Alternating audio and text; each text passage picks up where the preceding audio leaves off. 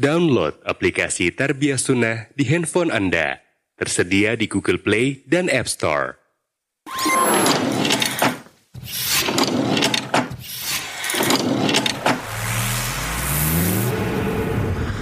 Tarbiyah Sunnah Channel. Lillah, nyunnah, merenah. Untuk mempersingkat waktu, uh, kami persilahkan langsung. Tafadhol ya Ustaz. Jazakallah khairan. Assalamualaikum warahmatullahi wabarakatuh. Alhamdulillahirabbil alamin. Wassalatu wassalamu ala sayyidina Muhammadin wa ala alihi wa sahbihi ajma'in. Amma ba'd. Insyaallah kita lanjutkan pembahasan kitab Al-Aqidah Al-Wasitiyah karya Syekhul Islam Ahmad bin Abdul Halim Abu Abbas Ibnu Taimiyah rahimahullah taala.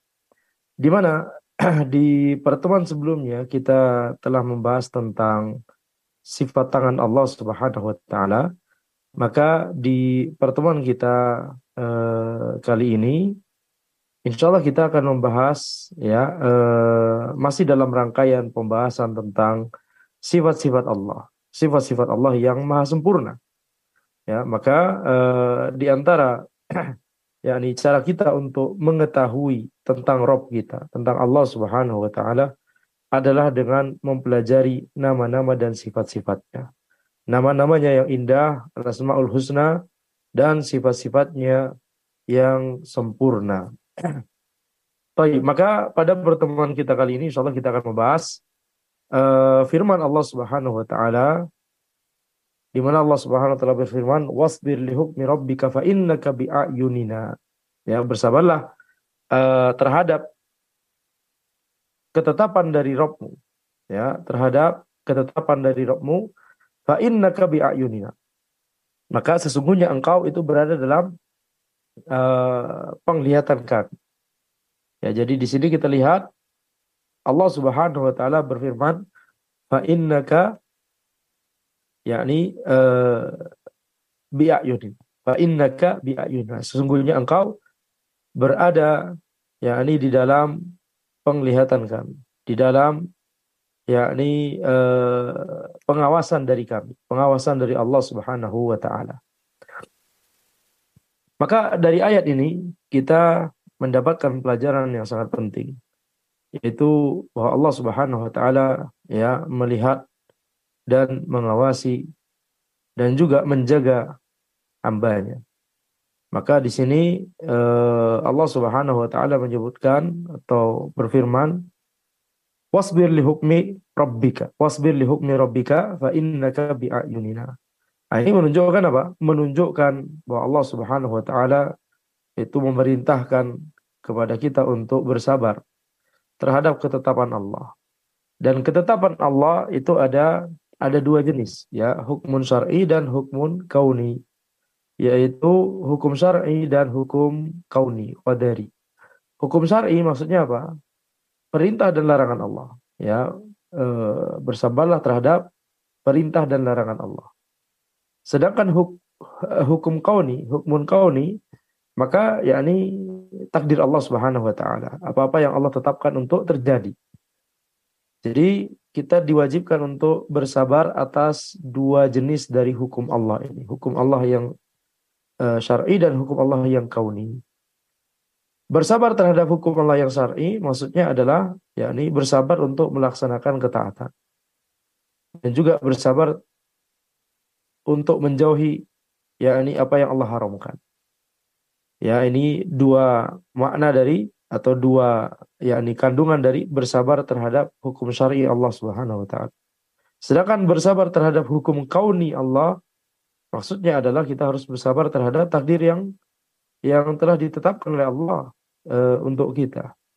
Maka e, para ulama menjelaskan itu mengapa sabar itu ada tiga jenis. Yang ketika ada ulama yang menyebutkan bahwa sabar itu ada tiga jenis, maksudnya adalah bersabar untuk menjalankan ketaatan, kemudian bersabar untuk menjauhi keharaman. Nah, ini dua ini adalah yang kita satukan dalam kategori bersabar terhadap hukum syar'i Allah.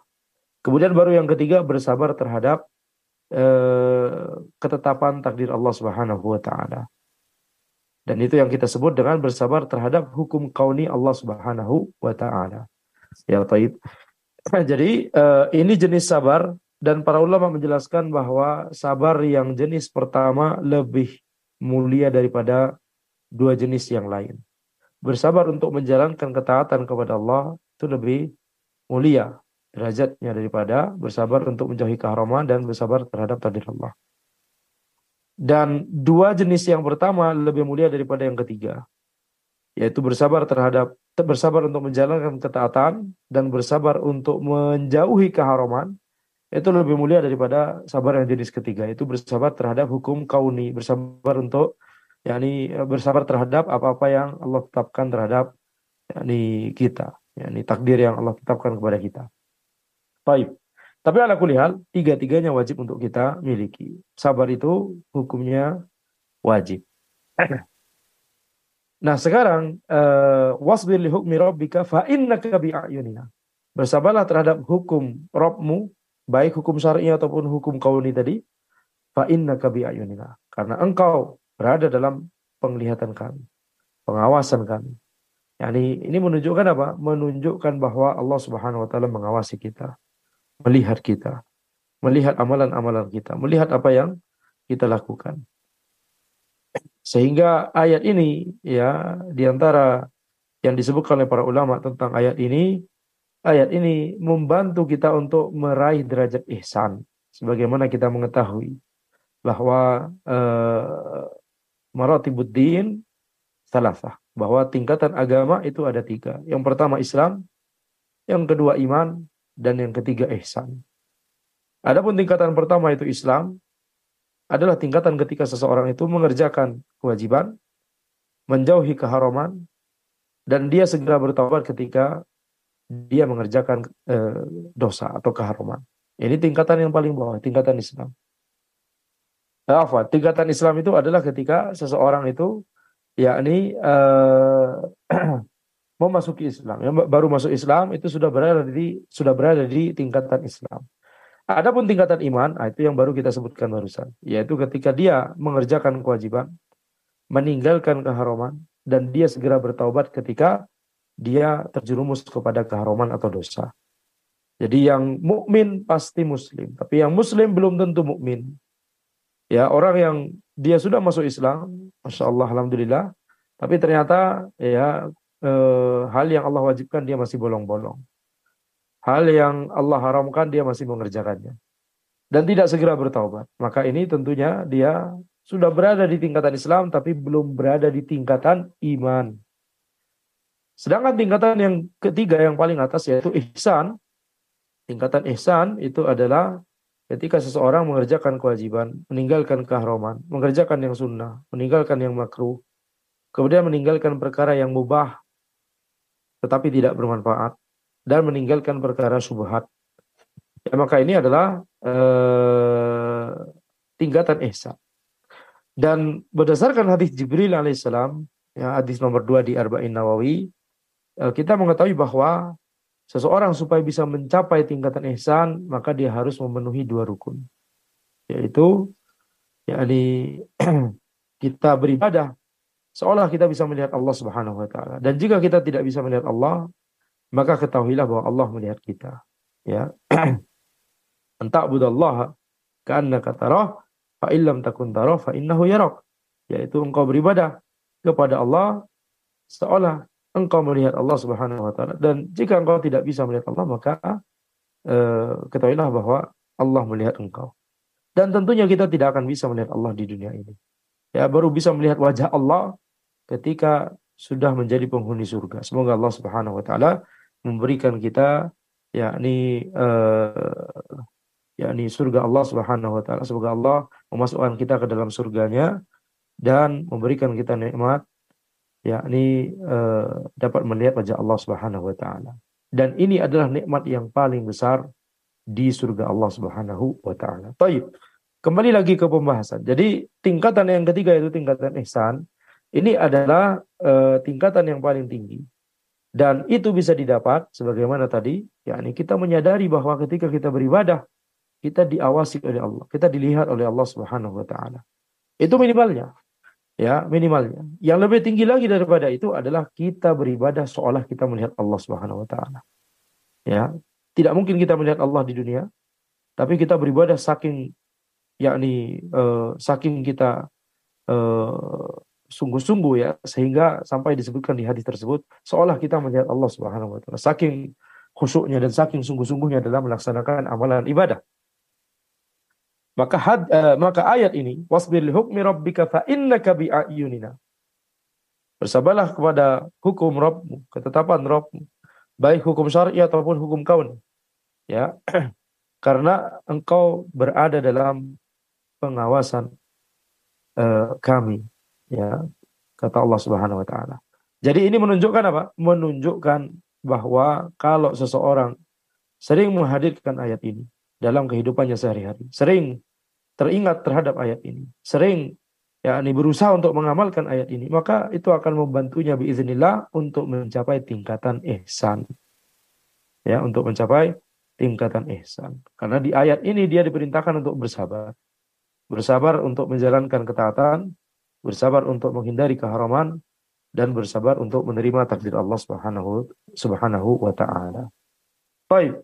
Kemudian ayat berikutnya yang disampaikan uh, yang dinukil oleh Syekhul Islam Ibnu Taimiyah di kitab beliau Al-Aqidah Al-Wasithiyah ini adalah firman Allah Subhanahu wa taala wa hamalnahu ala dzati alwahi wa dusur tajri bi ayunina tajri bi ayunina. Baik.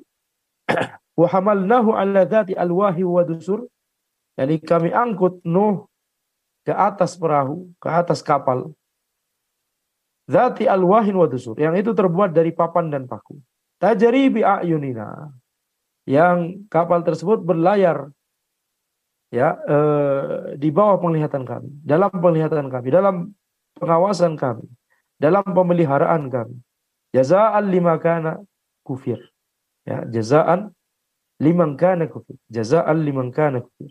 Yaitu sebagai balasan bagi orang-orang yang yakni uh, diingkari. Baik. Di ayat ini Allah Subhanahu wa taala menjelaskan bahwa uh, Nabi Nuh alaihissalam ketika ya diselamatkan oleh Allah Subhanahu wa taala dan juga kaum mukminin pada saat itu ya kemudian yakni Allah menyelamatkan mereka dengan memerintahkan Nabi Nuh alaihissalam untuk membuat kapal sebelum azab dari Allah Subhanahu wa taala datang yaitu banjir besar. Maka ketika kapal tersebut berlayar Allah Subhanahu wa taala berfirman tajri bi ayunina. Ya tajri bi ayunina. Yakni berlayar di bawah pengawasan kami penglihatan kami. Nah, ini menunjukkan apa? Menunjukkan bahwa semuanya itu atas yakni uh, penglihatan Allah Subhanahu wa taala, di bawah penglihatan Allah Subhanahu wa taala. Allah Subhanahu wa taala mengetahui apa yang terjadi dan Allah Subhanahu wa taala menjaga kaum mukminin dan Allah Subhanahu wa taala memelihara kaum mukminin. Ya, memelihara Nabi Nuh alaihissalam dan kaum mukminin yang ada di kapal tersebut. Jadi ini menunjukkan apa? Menunjukkan bahwa Allah Subhanahu wa taala adalah zat yang maha yakni uh, memberikan rahmat dan karunia kepada kaum mukminin. Rahmat Allah Subhanahu wa taala ada dua jenis. Rahmat yang bersifat umum dan rahmat yang bersifat khusus. Ya, rahmat yang bersifat umum itu adalah rahmat yang Allah berikan kepada seluruh makhluk. Ya, tidak ada satupun dari makhluk ini kecuali pasti mendapatkan rahmat dari Allah Subhanahu wa taala. Karena kalau ada sesuatu yang tidak mendapatkan rahmat dari Allah, maka dia tidak akan bisa hidup. Tidak akan dia bisa terciptakan, ya, tidak akan bisa ada begitu ya. Dia diciptakan oleh Allah itu saja sudah rahmat dari Allah Subhanahu wa taala. Dan dia tidak akan bisa bertahan hidup, berlangsung hidupnya ketika dia tidak mendapatkan rahmat Allah Subhanahu wa taala. Jadi orang kafir juga mendapatkan rahmat dari Allah. Akan tetapi rahmat Allah kepada orang kafir itu nanti bisa bisa akan menjadi musibah kalau dia tidak bertobat dari kekufurannya. Ya, jadi uh, ini rahmat yang umum, yakni uh, di, di, di, di, dimiliki oleh atau didapatkan eh, uh, oleh yakni kaum mukminin, orang kafir, binatang, tumbuhan, benda mati, seluruh makhluk Allah Subhanahu wa taala mendapatkan rahmat dari Allah. Akan tapi rahmat yang khusus hanya didapatkan oleh kaum mukminin. Dan di antara kaum mukminin ada yang ada yang mendapatkan rahmat yang lebih khusus lagi, yaitu para nabi dan rasul. Ya, maka mereka rahmat untuk mereka lebih khusus lagi. Jadi di sini kita lihat eh, ayat ini juga merupakan yakni uh, di antara dalil yang menegaskan bahwa Allah Subhanahu wa taala melihat kita. Allah Subhanahu wa taala mengawasi kita dan Allah Subhanahu wa taala memelihara kaum mukminin. Ya, jadi uh, ketika yakni seseorang itu misalkan melakukan yakni ketaatan, maka Allah Subhanahu wa taala melihatnya. Ketika seseorang itu melakukan keharaman atau kezaliman, maka Allah Subhanahu wa taala juga melihatnya. Itu mengapa di sini kita lihat Allah Subhanahu wa taala hendak menekankan hal tersebut. Yaitu apa? Tajri bi ayunina jazaa'an liman kana kufir. Ya, kapal tersebut, kapal Nabi Nuh tersebut berlayar di bawah penglihatan kami, di dalam penglihatan kami, pemeliharaan kami, pengawasan kami sebagai balasan bagi orang yang diingkari. Siapa orang yang diingkari? Nabi Nuh alaihissalam. Ya. Nabi Nuh alaihissalam. Diingkari oleh siapa? Oleh orang-orang kafir. Kaum beliau. Yang mengingkari beliau. Maka penjagaan Allah Subhanahu wa taala kepada Nabi Nuh alaihissalam dan kaum mukminin di kapal tersebut itu adalah balasan dari Allah Subhanahu wa taala kepada Nabi Nuh alaihissalam. Yang balasan yang baik. Balasan eh, kebaikan berupa penjagaan itu masih penjagaan di dunia, belum nanti penjagaan di akhirat. Maka ini menunjukkan apa? Menunjukkan bahwa setiap amalan yang dilakukan oleh seseorang itu dilihat oleh Allah Subhanahu wa taala. Dilihat oleh Allah Subhanahu wa taala. Yang mengerjakan ketaatan maka akan diberikan balasan yang baik. Dan yang mengerjakan keburukan maka akan diberikan yakni balasan yang buruk. Baik. Kemudian eh, ayat berikutnya yang disebutkan oleh penulis yaitu uh, firman Allah Subhanahu wa taala walitusna ala aini. Walitusna ala aini. Yaitu uh, ayat ini ya kalau kita ya nih memperhatikan konteks dari ayat ini. Ayat ini tentang Nabi Musa alaihissalam. Tentang Nabi Musa alaihissalam yang dilemparkan ke sungai oleh ibunya atas yakni ilham dari Allah Subhanahu wa taala. Maka eh, ketika Nabi Musa alaihissalam dilemparkan ke sungai tersebut gitu ya. Maka Allah Subhanahu wa taala berfirman, "Walitus na'a ala aini." yakni agar engkau yakni Musa alaihissalam itu diasuh di bawah pemeliharaan dariku, di bawah penglihatan dariku, di bawah eh, pengawasan dariku. Yani dari Allah Subhanahu wa taala. Maka sekali lagi ini adalah eh, terkait pemeliharaan dan penglihatan dan pengawasan dari Allah Subhanahu wa taala, penjagaan dari Allah Subhanahu wa taala. Kalau dua ayat sebelumnya, kalau kita perhatikan dua ayat sebelumnya, ya wasbir li hukmi uh, wasbir li hukmi rabbika fa innaka bi ayunina bersabarlah kepada hukum Rabbmu ketetapan Rabbmu baik hukum syar'i ataupun hukum kauni karena engkau berada dalam penglihatan kami pengawasan kami maka ini terkait yakni eh, penglihatan dan pengawasan ini terkait apakah orang tersebut akan melaksanakan amalan yang baik atau amalan yang buruk. Ya ini terkait hukum syar'i. Dia sesuai dia menjalankan ketaatan atau menjauhi keharaman. Ya. Antara dia melakukan ini atau itu, yakni menjalankan ketaatan dan menjauhi keharaman atau tidak melakukan ketaatan dan malah melakukan keharaman. Antara dia melakukan ini atau itu. Maka engkau berada dalam pengawasan kami. Demikian pula ayat berikutnya yang baru saja kita bacakan, tajri bi ayunina. Yani wa hamalnahu ala dzati alwahi wa dusur Eh, kami bawa, kami angkut Nabi Nuh alaihissalam di atas kapal yang memiliki yakni papan dan paku tajri bi ayunina yang itu berlayar di bawah penglihatan kami, pengawasan kami, penjagaan kami, pemeliharaan kami. Jaza liman kana kufir sebagai balasan atas eh, sebagai balasan terhadap orang yang diingkari. Sebagai balasan baik terhadap orang yang diingkari. Yani terhadap Nabi Nuh alaihissalam. eh, penjagaan dari Allah, penglihatan dan pengawasan dari Allah di ayat ini. Ini terkait dengan sama, terkait dengan hukum syar'i.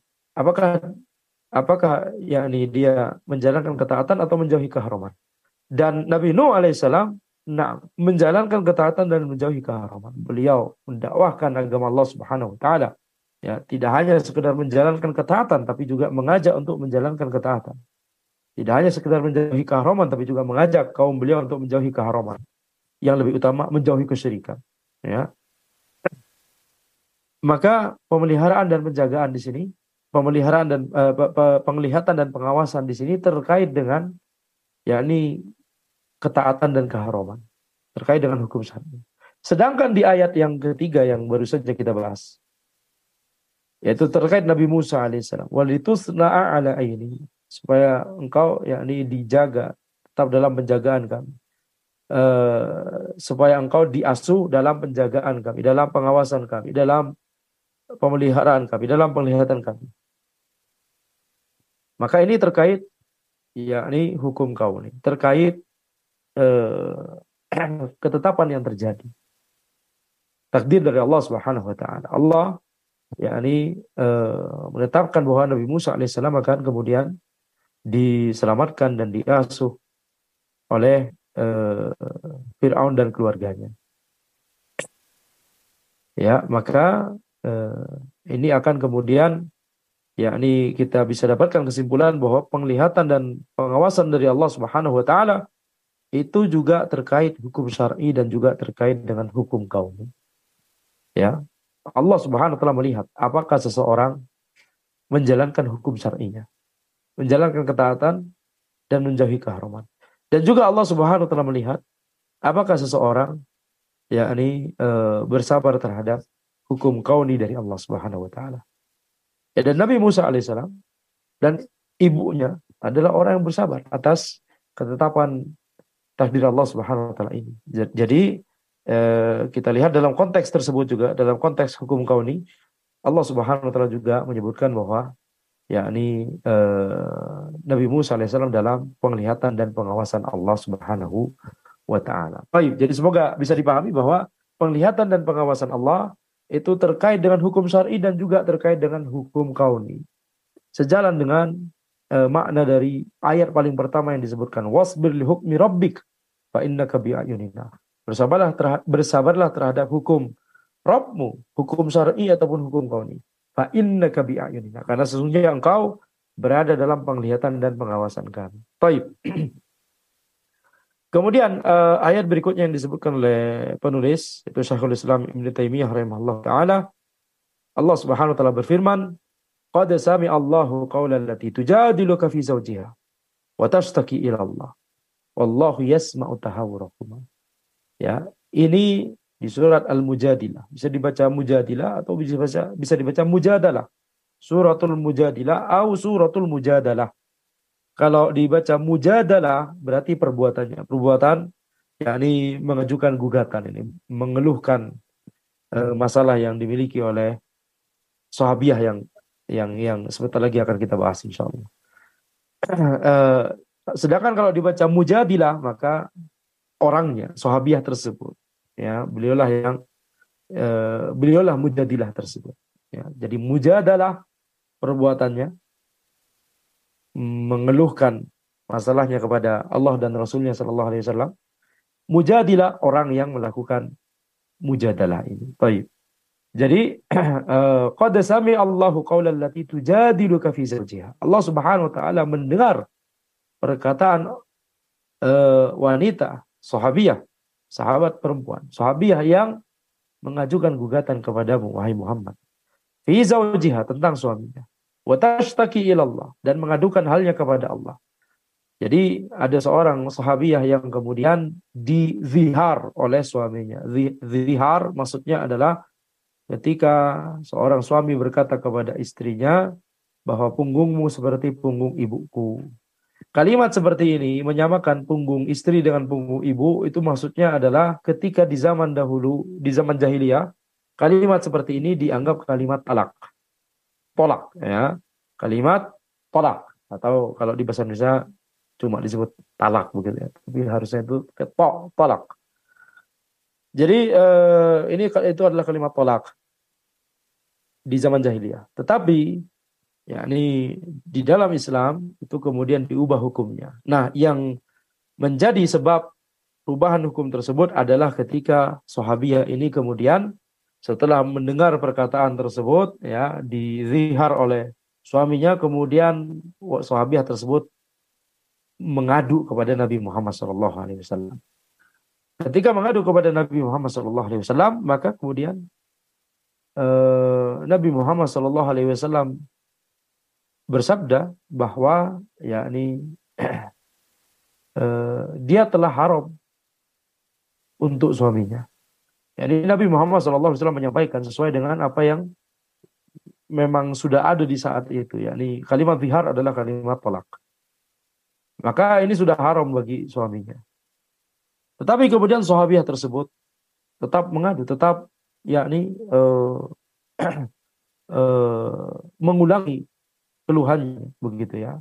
Bahkan mengeluhkan bahwa beliau sudah lama yakni menikah dengan si suami tersebut. Kalau misalkan ini kemudian talak maka uh, bagaimana dengan anak-anak? Sudah banyak anaknya. Dan anak-anak itu kalau tinggal sama saya, kata sahabiah tersebut, hidupnya melarat. Kalau tinggal sama suaminya, suaminya maka hidupnya akan sia-sia, gitu ya. Jadi, ya ini, ini dikeluhkan oleh sahabiah tersebut. Maka akhirnya setelah berulang kali mengeluh dan berulang kali juga Nabi Muhammad SAW menjelaskan bahwa engkau telah haram untuknya. Tetapi kemudian setelah berulang kali sahabiah tersebut mengeluhkan masalahnya ini, maka kemudian Allah Subhanahu wa taala menurunkan ayat ini. Qad sami Allahu qawlan lati tujadiluka fi zawjiha wa tashtaki ila Allah.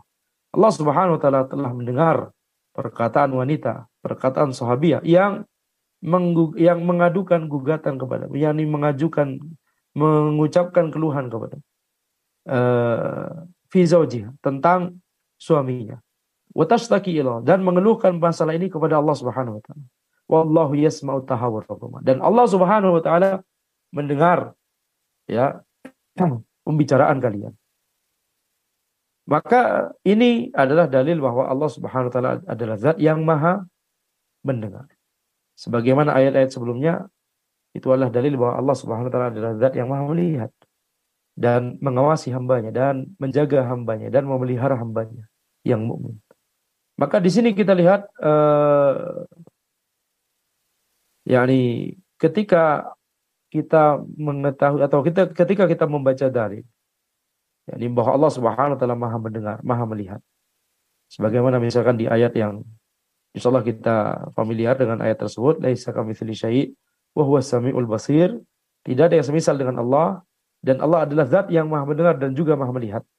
Maka ketika kita memahami dalil-dalil ya, tentang sifat pendengaran, penglihatan dan sifat-sifat yang lain ya seperti sifat kalam Allah berfirman maka harus kita pahami dua hal. Yang pertama adalah Allah Subhanahu wa taala memiliki sifat pendengaran yang sempurna dan sifat penglihatan yang sempurna. Itu dan sifat Allah pasti berbeda dengan sifat makhluknya. Allah memiliki sifat ini sejak zaman azali. Qadim, sejak zaman azali. Azali itu apa? Lawan dari abadi. Kalau abadi gak ada akhirnya, azali gak ada awalnya. Gak ada awalnya. Makanya disebut bahwa ini adalah sifat zatiyah. Sifat pendengaran dan sifat penglihatan itu adalah sifat zatiyah. Apa maksudnya sifat zatiyah? Ini sifat yang dimiliki oleh Allah Subhanahu wa taala ya eh, dan tidak tidak terikat pada kejadian tertentu. Tidak terikat pada, pada kejadian tertentu yakni Allah Subhanahu wa taala memiliki sifat maha mendengar dan maha melihat dan sifat-sifat Allah yang lain. Tidak hanya ketika momen pada saat misalkan Allah Subhanahu wa taala mendengarkan perbincangan antara sahabiah dan Rasulullah sallallahu alaihi wasallam. Tidak hanya saat itu Allah Maha mendengar, tapi di seluruh waktu dari zaman azali hingga zaman abadi. Ya, azali lawannya abadi. Abadi tanpa akhir, azali tanpa awal. Ya, maka itu yang dimaksud dengan sifat zati. Tidak terikat dengan waktu tertentu, momen tertentu, eh, kondisi tertentu. Allah Subhanahu wa taala memiliki sifat tersebut secara zatiyah. Adapun eh, ini poin pertama ya yang harus kita pahami. Poin kedua, adapun poin kedua, ketika kita eh, membaca dalil-dalil sifat Allah seperti sekarang ya, bahwa Allah Maha mendengar dan juga Maha melihat.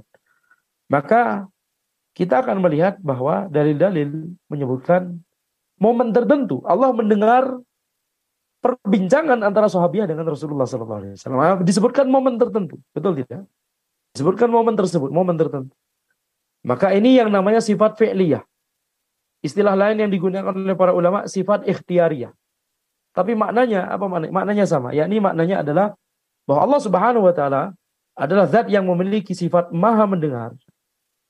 Dan pada momen ini Allah Subhanahu wa taala maha mendengar apa yang diperbincangkan antara sahabiah dan Rasulullah sallallahu alaihi wasallam Pada momen sekarang Allah Subhanahu wa taala mendengar apa yang kita ucapkan sekarang. Sekarang ini. Ya, jadi tidak boleh Eh, sembarangan dalam apalagi berbicara tentang agama Allah. Tidak boleh sembarangan berbicara, ya, berbicara tanpa ilmu. Allah musta'an. Maka eh, saat ini Allah Subhanahu wa taala mendengar kita. Saat ini Allah Subhanahu wa taala melihat kita. Nah, ini berarti apa? Bahwa itu adalah sifat fi'liyah. Sifat fi'liyah atau sifat ikhtiariyah. Ini terkait dengan momen tertentu. Saat ini Allah Subhanahu wa taala mendengar kita. Saat ini Allah Subhanahu wa taala melihat kita. Kapan Nabi Nuh berlayar, Allah Subhanahu wa taala melihatnya dan mengawasinya dan menjaganya dan meliharanya. Nah, ini berarti terkait dengan momen itu. Ya, karena konteks ayatnya terkait kejadian itu. Baik, jadi ini maksud dari sifat fi'liyah. Maksud dari sifat fi'liyah. Ketika Nabi Musa alaihissalam dilemparkan, di apungkan, ya, di, diapungkan ya oleh ibunya ke sungai. Maka Allah Subhanahu wa taala melihatnya, menjaganya, mengawasinya. Ya, maka ini adalah sifat fi'liyah. Pada saat itu Allah Subhanahu wa taala melihatnya sebagaimana Allah Subhanahu wa taala Maha melihat di seluruh masa, di seluruh waktu. Baik.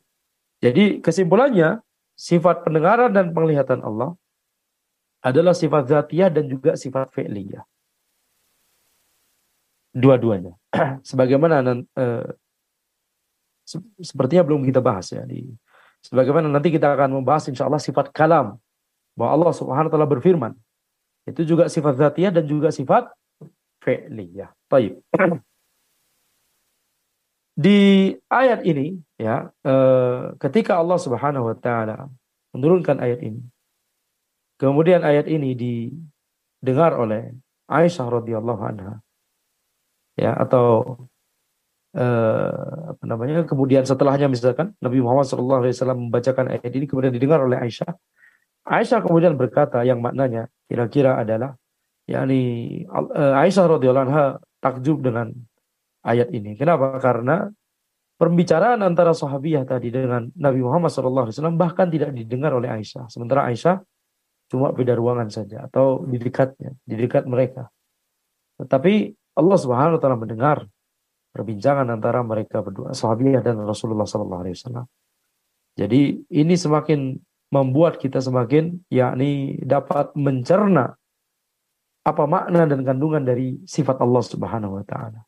Di antara uh, faedah dari hal ini adalah kita tidak hanya memahami secara global saja Allah Maha mendengar titik. Tidak hanya demikian tapi juga kita langsung mengetahui bagaimana praktek atau bukan prakteknya, yakni penerapan dari ilmu tersebut. Kalau kita mengetahui bahwa Allah Maha mendengar, ah berarti pembicaraan yang kita ucapkan sekarang Allah mendengar. Sebagaimana ketika saat itu sahabiah berkeluh kesah kepada Nabi Muhammad SAW. Dan Allah Maha mendengar, dan Allah mendengar mereka, mendengar perbincangan mereka. Jadi ayat seperti ini atau dalil-dalil yang seperti ini baik ayat atau hadis menjelaskan kepada kita bagaimana kita menerapkan ilmu kita tentang nama dan sifat Allah. Tidak boleh hanya dipahami secara umum, tapi juga harus dipahami secara kontekstual, begitu secara ya ini penerapannya. Kalau Allah Maha mendengar, berarti sekarang Allah mendengar kita. Kalau Allah Maha melihat, berarti sekarang Allah melihat kita. Nah, ketika seseorang masih berani untuk melakukan dosa secara sengaja, padahal dia sudah tahu itu dosa, ya karena dia merasa tidak ada yang melihatnya, tidak ada yang mengetahui bahwa dia melakukan dosa tersebut. Maka itu menunjukkan apa? Menunjukkan bahwa dia lemah dalam masalah keimanannya terhadap nama dan sifat Allah Subhanahu wa taala. Dia tahu bahwa Allah Maha melihat, Maha mendengar, tapi dia lupa bahwa Allah melihatnya dan mendengarnya pada saat itu, pada saat dia melakukan dosa tersebut. Ya, maka eh, itulah mengapa Al-Qur'anul Karim dan As-Sunnah Nabawiyah banyak menyebutkan penerapan ya, penerapan ilmu ini. Penerapan ilmu kita tentang nama dan sifat Allah diterapkan pada kondisi tertentu. Seperti tadi, kapal Nabi Nuh tajribi ayunina. Itu berarti melatih kita untuk menerapkan ilmu kita tentang nama dan sifat Allah kepada ya kehidupan kita sehari-hari. Ya, jadi tidak hanya suatu hal yang cukup kita yakini dan seperti cuma teori saja, teoritis saja ya, tapi tidak kita terapkan pada kita tahu bahwa Allah Maha mendengar tapi kita tidak terapkan. Kita masih uh, melakukan ghibah misalkan. Padahal Allah mendengar apa yang kita ucapkan. Kita masih berkata dusta misalkan. Padahal Allah mendengar apa yang kita ucapkan. Baik, jadi uh, itulah mengapa uslub Al-Quranul Karim dan juga As-Sunnah An-Nabawiyah itu banyak sekali menyebutkan yang seperti ini. Baik. Dan semakin seseorang itu memahami poin-poin ini dan berusaha menerapkannya di kehidupan dia sehari-hari, maka semakin dia mengetahui dan semakin dia akan menjadi dekat lebih dekat kepada Allah Subhanahu wa taala. Baik. Kemudian eh, ayat berikutnya yang disampaikan oleh penulis yaitu firman Allah Subhanahu wa taala laqad sami Allahu qaulal ladzina qalu innallaha faqiru wa nahnu awliya. Sanaktubu maqal. Ya, sesungguhnya Allah sungguh Allah Subhanahu wa taala mendengar perkataan orang-orang yang berkata innallaha faqiru wa nahnu awliya. Sesungguhnya Allah miskin, fakir dan kami kaya. Sanaktubu maqalu. Kemudian Allah Subhanahu wa taala berfirman, sungguh kami akan mencatat apa yang mereka katakan tersebut. Maka sekali lagi ini contoh dari dalil yang membuat kita dapat menerapkan ilmu kita tentang nama dan sifat Allah terhadap kehidupan kita sehari-hari. Kita lihat bagaimana ketika ada orang yang mengucapkan kalimat yang sangat lancang ini. Dia berkata, Inna Allah fakir wa nahnu agniya. Sesungguhnya Allah fakir dan kami kaya. Nah ini berarti apa? Berarti orang tersebut mengucapkan perkataan yang dusta dan lancang kepada Allah Subhanahu wa taala. Dan Allah berfirman, "Laqad sami Allahu qaulal ladzina qalu." Sungguh Allah Subhanahu wa taala mendengar perkataan orang-orang yang berkata demikian tadi. Ya, ini berarti apa? Berarti ya uh, yakni aplikasi dari keimanan kita kepada sifat Maha mendengarnya Allah Subhanahu wa taala. Baik. Pelajaran yang lain yang kita dapat dari ayat ini, ya walaupun tidak mungkin tidak terkait langsung dengan bahasan kita, tapi uh, mungkin penting untuk disebutkan, yaitu kita lihat bahwa uh, Allah Subhanahu taala menukil perkataan yang lancang ini. Laqad sami Allahu qaula alladziina qalu innallaha faqiru wa nahnu aghniya. Sungguh Allah mendengar perkataan orang-orang yang berkata Sungguh Allah itu fakir, miskin, dan kami kaya. Nah menukil perkataan yang seperti ini, ini perkataan lancang, ini perkataan kekufuran atau tidak? Nah, ini perkataan kekufuran berbahaya. Nah ini mencela Allah Subhanahu Wa Taala dan mencela Allah dan mencela agama Allah dan mencela Rasulullah Sallallahu Alaihi Wasallam al-istihza, mencela atau mengolok-olok itu adalah salah satu dari kufur akbar. Ya, kufur akbar Salah satunya disebabkan karena alistihza, ya ini mengolok-olok atau mengejek atau menjadikan sebagai bahan candaan. Maka eh, kita lihat menukil kalimat kekufuran itu tidak mengapa. Ya, seperti misalkan ayat ini dan juga banyak ayat yang lain. Seperti ketika Allah Subhanahu wa taala menukil perkataan Firaun, "Ana rabbukumul a'la." Aku adalah Rabbmu yang paling tinggi.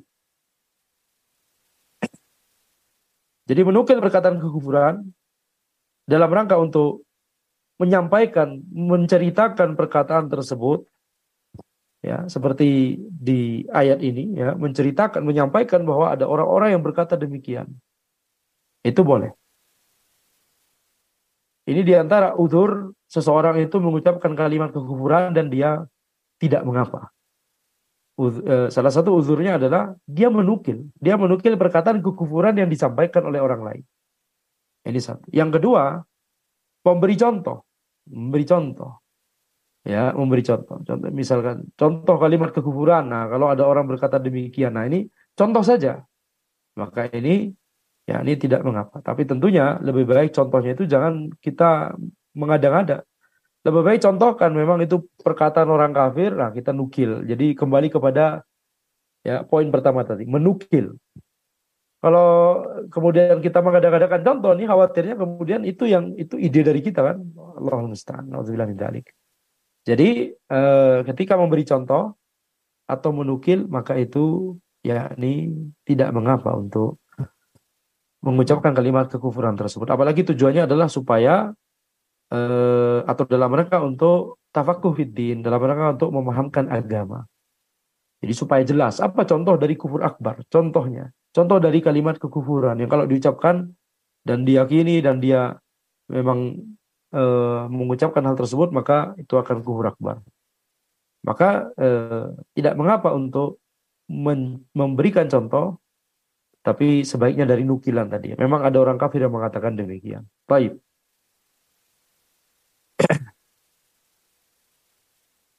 Sekarang uh, jadi kita lihat di sini, ini berarti apa? Ini berarti lagi-lagi dalil yang menunjukkan ya ini penerapan dari bagaimana kita sudah mengetahui bahwa Allah Subhanahu wa taala itu Maha mendengar. Nah, ini diterapkan pada kasus khusus. Ada orang-orang yang berkata kalimat kekufuran tersebut, kalimat yang sangat lancang tersebut dan Allah mendengar mereka. Kemudian Allah kemudian berfirman, sanak tubuh makol. Dan sungguh kami akan menuliskan apa yang mereka, mencatat apa yang mereka ucapkan tersebut. Dicatat di catatan amalan mereka. Allah musta'an. Kemudian eh, ayat berikutnya yang disampaikan oleh penulis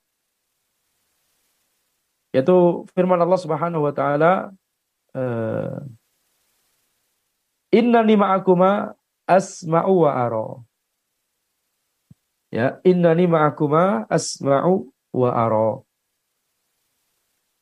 Yaitu ini terkait apa? Ini terkait Nabi Musa dan Harun. Ya. E, ketika diperintahkan oleh Allah Subhanahu Wa Taala untuk berdakwah kepada Fir'aun. Maka Allah Subhanahu wa taala berfirman, "Qala la takhafa." Janganlah kalian, Allah berfirman, janganlah kalian uh, takut, janganlah kalian khawatir. Innani ma'akuma asma'u wa ara. Sungguh kami bersama kalian, aku mendengar, sungguh aku bersama kalian, aku mendengar dan aku melihat. Jadi ini menunjukkan apa? Menunjukkan bahwa Allah mendengar perkataan mereka, melihat mereka, mengawasi mereka dan menjaga mereka. Ya. Jadi jangan takut terhadap Firaun karena Allah Subhanahu wa taala menjaga kalian berdua. Nah, ini makna dari ayat ini. Baik, jadi uh, kita lihat di sini disandingkan antara sifat maha mendengar dan maha melihat. Innani ma'akuma asma'u wa aro. Aku bersama kalian berdua. Di sini juga ada sifat ma'iyah bahwa Allah bersama bersama e, para hambanya. Yang dimaksud ma'iyah adalah maksudnya bersama dalam ilmu, bersama dengan ilmu Allah. Ini maksudnya adalah Allah mengetahui kondisi mereka, melihat mereka, mendengar mereka, mengawasi mereka, memelihara mereka, menjaga mereka. Bukan bersama bukan yang bukan kemudian zat Allah di dekat kita. Tidak. Allah Subhanahu wa taala di atas ars ya. Allah Subhanahu wa taala di atas ars. Akan tetapi Allah Subhanahu wa taala bersama kita.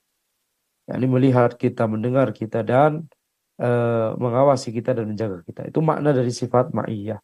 Itu mengapa di sini Allah Subhanahu wa taala kemudian eh, melengkapi ya setelah menyebutkan sifat ma'iyah innani ma'akuma asma'u wa ara. Sungguhnya aku bersama kalian berdua aku mendengar dan aku melihat. Baik. Kemudian uh, firman Allah Subhanahu wa taala berikutnya yang disampaikan oleh uh, penulis yaitu Allah Subhanahu wa taala berfirman am yahsabuna anna la, la nasma'u sirrahum wa najwahum am yahsabuna anna la nasma'u sirrahum wa najwahum. Apakah mereka berpikir? Apakah mereka mengira? Anna la nasma' sirrahum wa najwahum. Bahwa kami tidak mendengar sirrahum wa najwahum. Al-sir itu adalah suatu yang tersembunyi. Ya suatu yang tersembunyi. Bisa jadi masih ada di dalam hati. Ya bisa jadi masih ada di dalam hati sehingga tidak diucapkan. Ini namanya sir. Sedangkan najwa adalah bisikan. Yang itu juga yakni juga eh, tidak diketahui oleh orang-orang akan tapi cuma diketahui oleh orang yang dibisiki. Jadi ini bedanya antara asir dan najwa. Kalau asir jadi tidak ada orang yang mengetahuinya kecuali orang tersebut itu sendiri. Sedangkan najwa adalah bisikan yang dibisikkan oleh seseorang kepada orang lain. Maka Allah Subhanahu wa taala berfirman, "Am yahsabuna anna la nasma'u sirrahum wa najwahum."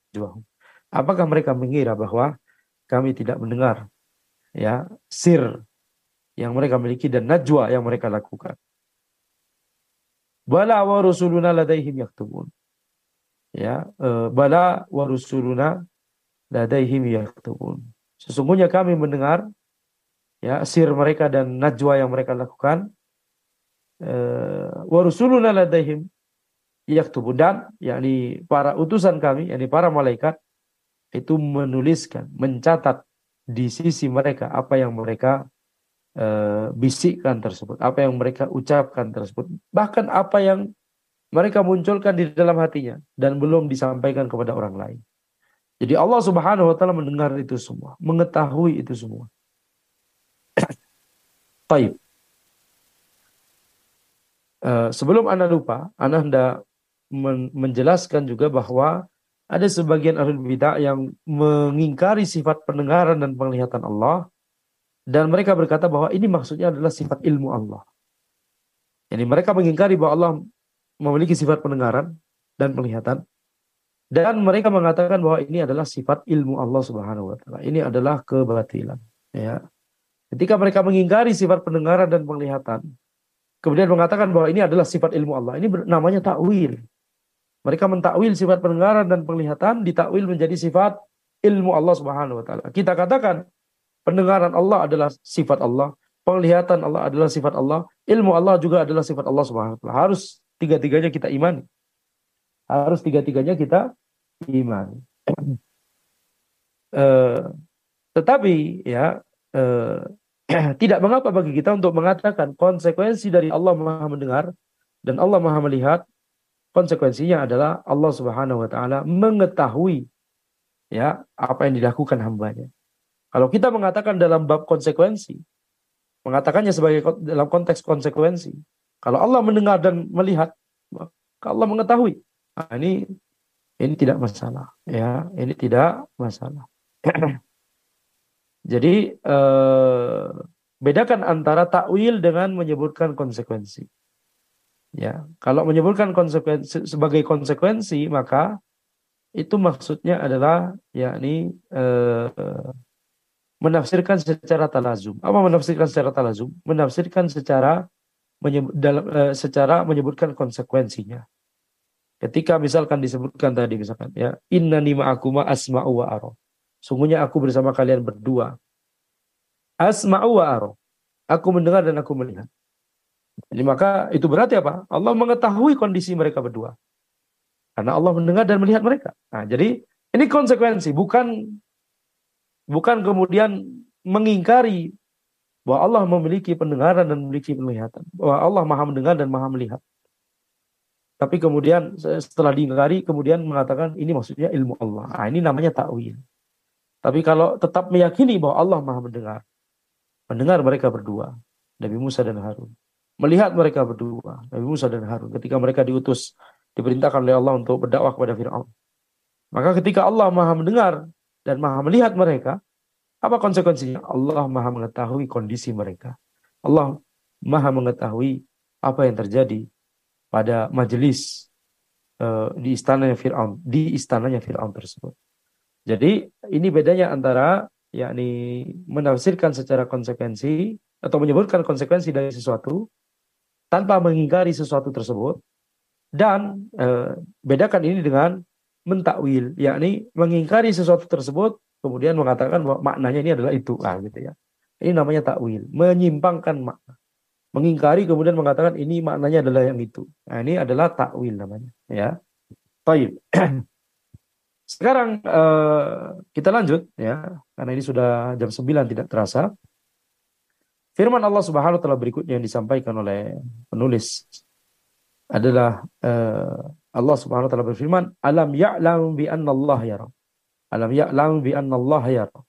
Apakah dia tidak mengetahui bahwa Allah Subhanahu wa taala Maha melihat?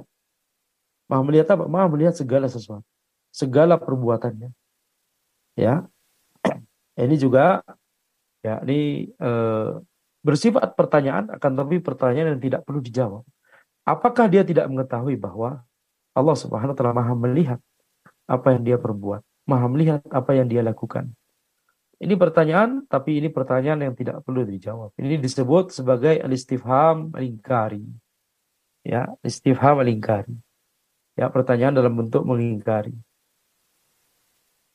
Taib.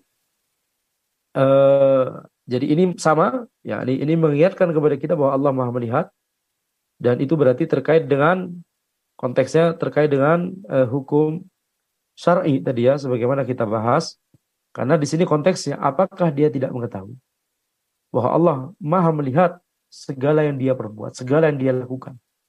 Berarti ini terkait apakah dia melakukan ketaatan atau menjauhi keharaman atau tidak begitu ya. Apakah dia bakal melanggar ketaatan atau bahkan melakukan keharaman. Nah, berarti terkait hukum syar'i. Berarti ini apa? Bahwa Allah Maha melihat yang ini terkait dengan hukum syar'i. Baik. Adapun yang ayat sebelumnya yang kita sebut eh, atau ayat yang sebelumnya lagi ya, yang inna ma'akum ma asma'u wa aro, sungguh aku bersama kalian berdua, Nabi Musa dan Harun, asma'u wa aro, aku mendengar dan aku melihat. yakni mendengar kalian berdua, melihat kalian berdua. Eh, ini terkait dengan hukum syariah atau hukum kauni? Hukum kauni. Dan ini konteksnya adalah ketika Nabi Musa dan Harun khawatir ketika mereka harus berhadapan dengan Firaun. Berarti ya Allah mendengar dan melihat mereka, yakni mengawasi mereka, melihat mereka eh, dan eh, konsekuensinya adalah Allah mengetahui apa yang terjadi di antara mereka. Ini berarti apa? Apa yang terjadi di antara mereka? Ini berarti hukum kaun. Baik. Jadi sekali lagi setiap dalil yang berkaitan dengan uh, sifat pendengaran dan sifat penglihatan Allah Subhanahu wa taala antara terkait dengan hukum syar'i atau terkait dengan hukum kauni yang tadi kita sebutkan. Baik. Kemudian uh, firman Allah Subhanahu wa taala yang disebutkan oleh penulis, "Alladzi yaraka hina takun." Yani Allah Subhanahu wa taala adalah zat yang melihatmu ketika kamu berdiri, yakni untuk sholat. Maka ini berarti apa? Allah Maha melihat amalan hambanya. Ini berarti terkait dengan hukum syar'i. Terkait dengan ketaatan yang dilakukan hambanya. Allah maha melihatnya. Alladhi yaraka hina takun. Ya, eh, Allah adalah zat yang melihatmu ketika engkau melakukan sholat tersebut. Dan ini sekali lagi adalah uh, bentuk latihan. Ya, Al-Quran melatih kita untuk menerapkan ilmu kita bahwa Allah Maha melihat. Nah ini di yakni dilatih oleh Al-Quran, kita dilatih oleh Al-Quran untuk menerapkan ilmu tersebut kepada uh, kegiatan kehidupan kita sehari-hari. Ketika kita sholat, Allah melihat kita. Nah, ketika kita meyakini hal itu, maka ya itu berarti kita sudah me mengamalkan ayat ini. Ya, karena ayat ini ini Allah Subhanahu wa taala berfirman, "Alladzi yaraka hina Allah adalah zat yang melihatmu ketika engkau melaksanakan sholat tersebut. Engkau melaksanakan sholat. Jadi uh, pelajaran yang harus kita ambil adalah harus yakni sadar ya, harus sadar bahwa Allah Maha mendengar, Allah mendengar kita dan Allah melihat kita di setiap kondisinya. Taib. Kemudian uh, ayat berikutnya yang disebutkan oleh penulis Allah Subhanahu wa taala berfirman Eh, wa qul i'malu fasayarallahu amalakum wa rasuluhu wal mu'minun. Wa qul i'malu. Katakanlah wahai Rasul, i'malu. Ya, berbuatlah engkau, berbuatlah kalian. Fasayarallahu amalakum wa rasuluhu wal mu'minun. Maka Allah Subhanahu wa taala sungguh akan melihat amalanmu. Ya, dan uh, demikian pula rasulnya Rasulullah sallallahu alaihi wasallam dan demikian pula kaum mukminin akan melihat amalanmu, amalan kalian. Maka eh, ayat ini yakni di atau berada dalam konteks ancaman. Ya, berada dalam konteks ancaman yakni wakul katakanlah wahai Muhammad, katakanlah wahai Rasul, wakul i'malu. Yani i'malu ya uh, berbuatlah kalian fasayarallahu amalakum rasuluhu wal mu'minun dan Allah Subhanahu wa taala akan melihat amalan kalian. Yani ini ancaman. Ya, kalau antum berani silahkan lakukan. Allah Subhanahu wa taala akan melihat perbuatan tersebut. Baik. Jadi sekali lagi ini untuk mengingatkan kita berarti ini maha eh, maha melihat sifat maha melihat yang Allah terkait dengan hukum syariat atau hukum kauni terkait dengan hukum syar'i. Ya. Baik. Demikian yang bisa Anda sampaikan dalam pertemuan kita kali ini ya. Eh, Alhamdulillah kita telah bahas tentang sifat pendengaran dan sifat penglihatan Allah Subhanahu wa taala. Ya, dua sifat Allah yang maha sempurna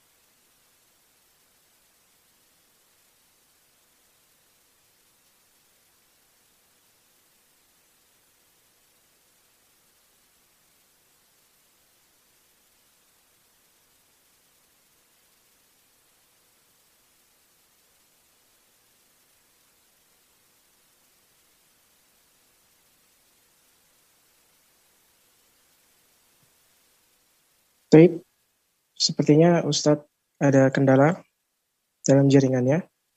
Bagi ikhwan, wa akhwat yang ingin bertanya, silakan bisa menggunakan fitur raise hand atau melalui kolom chat.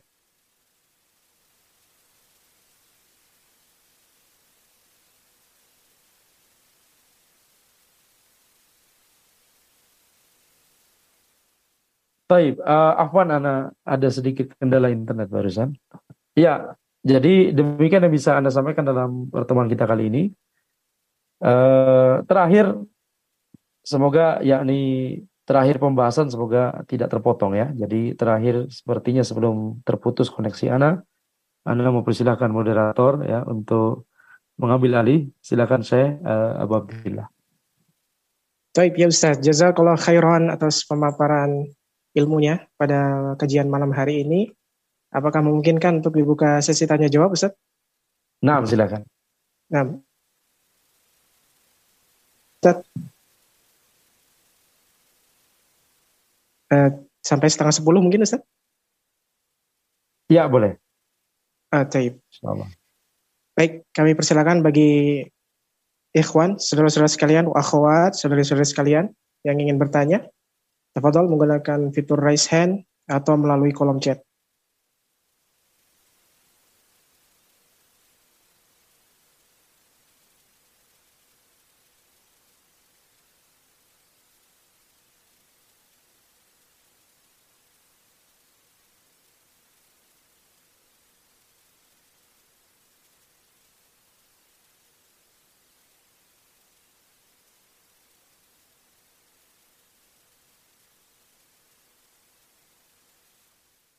Nah Ustaz, ini ada yang bertanya Ustaz. Nah. Ustaz, apa hukumnya mengingkari sifat Allah? Mengingkari apa? Apa hukumnya mengingkari sifat Allah Ustaz? Ah, nah. Baik, uh, hukum dari mengingkari sifat Allah Subhanahu wa taala yang itu jelas disebutkan di dalil-dalil Al-Qur'an dan As-Sunnah itu adalah kekufuran, berbahaya. Ya, berbahaya. Tapi tentunya ini kembali kepada apakah orang tersebut telah mengetahui ilmu tersebut, ilmunya. Apakah ada subhat, apakah ada hal-hal lain yang mungkin itu bisa menjadi uzur. Ya, tapi eh, hukum asalnya adalah ketika sifat tersebut telah banyak disebutkan di dalil, ya, di Al-Quran dan As-Sunnah. Tapi kemudian diingkari Ya, hukum asalnya adalah kufur akbar karena mengingkari Al-Qur'an dan As-Sunnah. Ya, tapi kalau misalkan karena tidak tahu, ya belum belajar ilmunya atau ada syubhat dari kecil diajarin eh, dengan akidah tertentu sehingga mengingkari misalkan sebagian sifat, semoga mendapatkan uzur kalau memang dia belum tahu ilmunya. Ya, dan belum dan tidak ada kesempatan baginya untuk tapi ketika ada kesempatan untuk ketika dia masih uh, mempertahankan akidahnya yang menyimpang tersebut dan tidak mau belajar, nah ini yang berbahaya. Nah. Nah, Ustaz Jazakallah khairan atas penjelasannya. Berikutnya ada Ibu Daliar Darwis yang sudah raise hand. Baik, silahkan Ibu.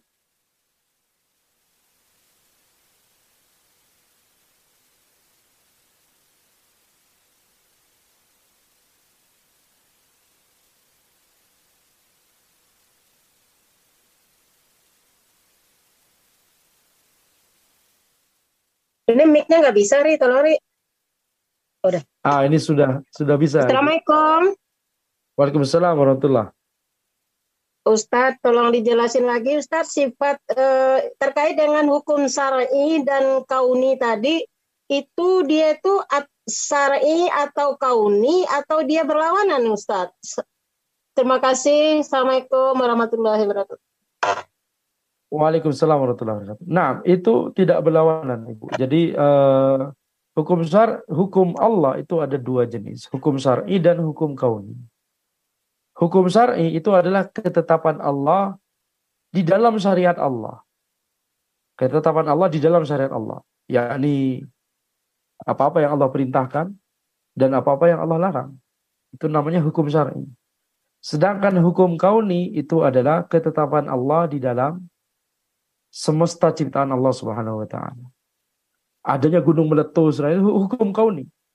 Ada orang yang meninggal, ada orang anak bayi yang baru lahir.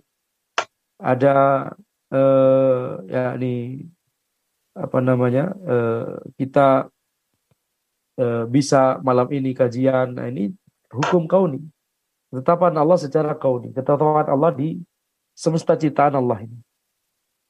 Di mana kita tahu bahwa tidak mungkin ada sesuatu yang terjadi kecuali semuanya atas izin Allah. Nah, itu namanya hukum kauni. Dan kita katakan tadi bahwa uh, Allah Subhanahu wa taala Maha mendengar dan Maha melihat. Setiap kita membaca dalil-dalil pasti jatuhnya antara kedua jenis hukum ini. Ya, misalkan tadi ketika Allah Subhanahu wa taala uh, berfirman yaitu tajribi ayunina ter terkait kapal Nabi Nuh alaihissalam atau yang lebih mudah mungkin ya uh, yang lebih uh, yang lebih mudah misalkan firman Allah Subhanahu wa taala. Sebentar Anda buka kembali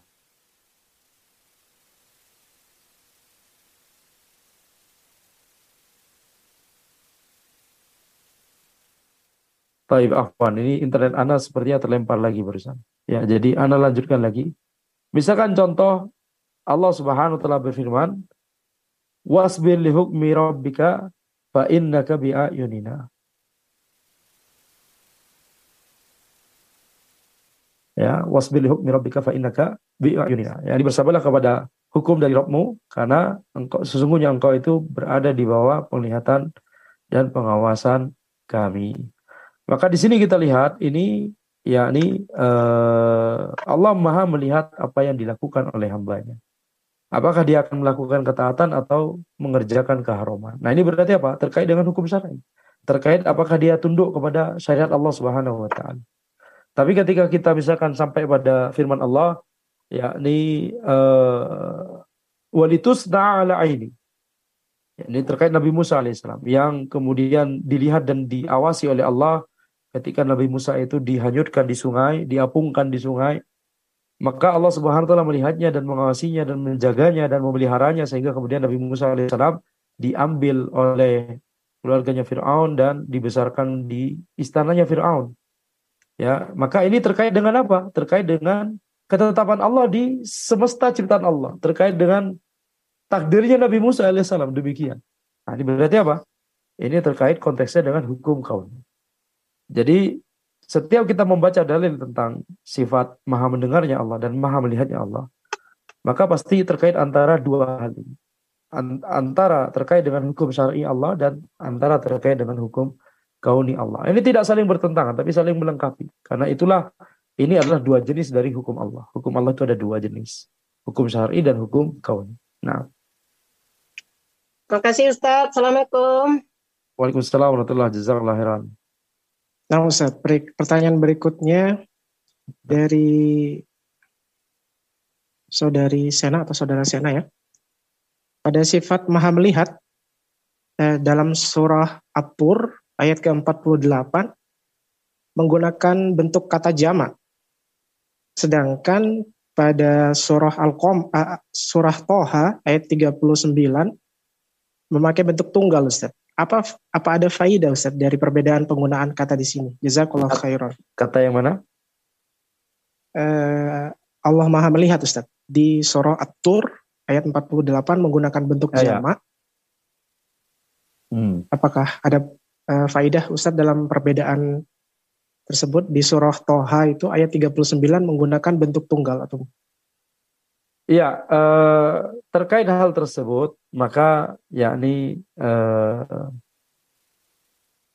Allah Subhanahu wa taala hendak menjelaskan bahwa ini di bawah penglihatan Allah Subhanahu wa taala, di bawah yakni pengawasan Allah Subhanahu wa taala. Nah, ketika disebutkan bahwa eh, dalam terkadang dalam beberapa ayat dalam bentuk jamak, maka itu dalam rangka untuk yakni uh, pemuliaan gitu ya dalam rangka pemuliaan. Ini sama seperti membahasnya tentang sifat tangan Allah Subhanahu wa taala. Terkadang menggunakan lafaz jamak ID ya. Jamak dari yad. Maka uh, itu sama yakni konteksnya yaitu pemuliaan. Nah, kalau contoh gampangnya kalau di bahasa Indonesia misalkan tidak menggunakan kata aku tapi menggunakan kata kami begitu ya. Jadi itu salah satu contoh bentuk pemuliaan betul tidak pemuliaan atau supaya lebih sopan begitu ya. Nah. Allah alam.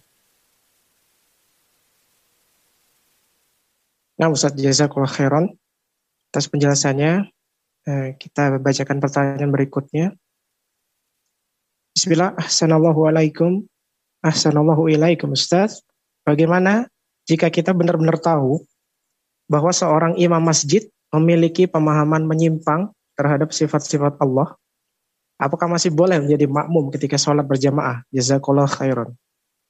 Jazakallah khairan. Ya, uh, dilihat terlebih dahulu apakah ini apakah ada uzur atau tidak atau apakah uh, jahil atau tidak terhadap ilmunya begitu ya maka tentunya hukum asalnya kita bisa bermakmum di belakangnya. Akan tapi kalau misalkan ternyata memang sudah jelas misalkan ya ini kondisinya memang menyimpang dan Uh, dan ini tentunya kita harus bertanya kepada yakni orang berilmu ya bertanya secara spesifik harus bertanya secara spesifik apakah orang itu boleh kita sholat di belakangnya begitu ya supaya jelas perkaranya kalau tidak ada uh, ya di uh, bisa kita sebut sebagai fatwa ya kalau tidak ada fatwa dari orang yang berilmu wah ini orang ini sudah menyimpang dan kebitahannya itu yakni besar sekali sehingga uh, dikhawatirkan tidak sah kalau uh, sholat di belakangnya maka baru pada saat itu kita tidak sholat di belakangnya. Baik, jadi yakni uh, ini harus ada penilaian langsung dari orang berilmu terkait kondisi orang tersebut. Nah, jazakallah khairan Ustaz. Semoga jadi pencerahan kepada yang bertanya. Pertanyaan berikutnya Ustaz. Assalamualaikum Ustaz. Barakallahu fikum. Izin bertanya, adakah cara mudah untuk mengetahui apakah sesuatu itu terkait hukum kaunia dan syar'i? Jazakumullah khairan. Apakah ada untuk mengetahui apakah sesuatu tersebut terkait dengan hukum kauni dan syar'i? Nah, nah. Uh, dilihat apakah hal tersebut terkait dengan uh, syariat Allah atau terkait dengan ketetapan Allah di alam semesta, yakni takdir. Itu perbedaannya. Jadi kalau misalkan konteksnya adalah Allah Maha melihat apa yang engkau lakukan, yakni Allah hendak menguji, melihat apakah dia akan melakukan ketaatan atau apakah dia akan melakukan keharaman. Maka ini berarti tentara terkait hukum terkait dengan hukum syar'i. Sedangkan kalau misalkan yakni uh, konteksnya adalah Allah Maha melihat dan mengawasi seperti tadi apa yang akan terjadi pada Nabi Musa. Nabi Musa yang masih bayi, ya tentunya masih bayi tidak bisa melakukan belum bisa melakukan ketaatan, belum bisa melakukan berbagai amalan, betul tidak? Nah, uh, jadi yang dimaksud, yang dimaksud di sini apa yang diawasi, apa yang dilihat?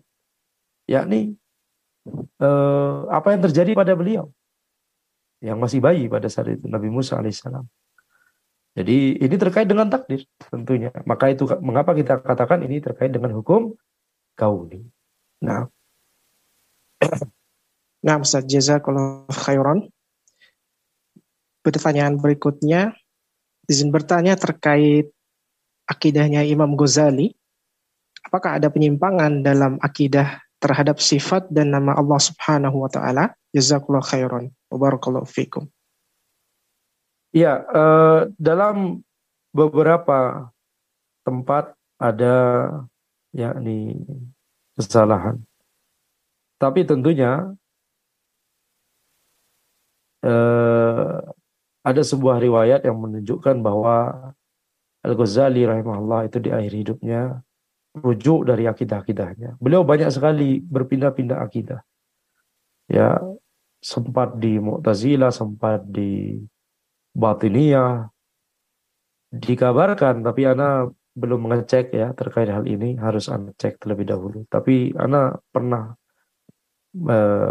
membaca, kalau tidak salah ya, pernah membaca bahwa beliau di akhir hidupnya itu ya ini semangat sekali belajar hadis Sahih Bukhari. Sebagaimana kita tahu bahwa orang yang menyimpang, apalagi uh, firqah-firqahnya Al-Ghazali dan gurunya, yaitu Al-Juwaini, itu sangat jauh dari hadis-hadis. Makanya semuanya itu dinilai berdasarkan akal mereka.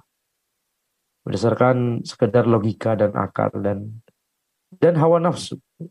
Maka eh, ketika di akhir hidupnya kemudian semangat untuk belajar hadis Sahih Bukhari, nah ini tentunya isyarat bahwa atau semoga tanda bahwa beliau rujuk dari akidah-akidah sebelumnya. Tetapi tentunya eh, apa pun itu ya, ketika kita sudah sampai kepada kita tulisan dari Al Ghazali, karena bisa jadi tulisan tersebut adalah ketika ditulis ketika masih menyimpang, maka kita harus yakni uh, memfilter, harus menjelaskan ini benar, yang ini salah, yang ini benar, yang ini salah dan seterusnya. Itu sikap kita terhadap tulisan-tulisan Al-Ghazali. Makanya karya-karya Al-Ghazali tidak cocok untuk dibaca oleh pemula. Ya, karya-karya Al-Ghazali tidak cocok untuk dibaca oleh pemula. Harus eh, harus kokoh dulu di akidah yang lurus baru mempelajari karya-karya yang bercampur demikian. Harus kokoh dulu ilmunya baru bisa ambil baiknya buang buruknya gitu ya. Karena yang bisa mengambil baiknya dan membuang buruknya adalah orang yang sudah mengetahui mana yang baik dan mana yang buruk. Baik, jadi apakah ada uh, penyimpangan? Nah, di sebagian masalah beliau menyimpang dalam masalah akidah, dalam masalah nama dan sifat Allah. Baik. Zakallah heran. Nah, Ustaz. Nah, sepertinya kita cukupkan, Ustaz. Pertanyaan sesi pertanyaannya karena waktu sudah selesai. Jazakallah khairan kepada Al-Ustaz Dr. Andi Octavian Latif, Habzahullah, atas ilmu yang telah disampaikan. Semoga Allah Subhanahu wa taala senantiasa memberikan keberkahan dan kesehatan kepada ustadz dan juga keluarga sehingga bisa terus memberikan faedah ilmunya kepada kita semua. Dan terima kasih juga kami ucapkan kepada rekan-rekan sekalian yang telah hadir di Zoom ataupun pemirsa Radio Tarbiyah Sunnah di 1476 AM dan juga pemirsa YouTube Tarbiyah Sunnah Channel atau yang mendengarkan via aplikasi Android atau iOS Tarbiyah Sunnah. Jazakumullah khairan wa barakallahu fikum. Semoga Allah senantiasa memberikan taufik dan hidayahnya kepada kita semua. Kita tutup dengan doa kafaratul majlis. Subhanakallah bihamdika. Asyhadu an la ilaha illa anta. Astaghfiruka wa atubu ilaik. Assalamualaikum warahmatullahi wabarakatuh. Waalaikumsalam warahmatullahi wabarakatuh. Jazakallah khairan. Yuk belanja di TS Mart. Dengan belanja di TS Mart, anda turut berpartisipasi dalam dakwah yang diselenggarakan YTS. Download aplikasi Tarbiyah Sunnah di handphone Anda. Tersedia di Google Play dan App Store.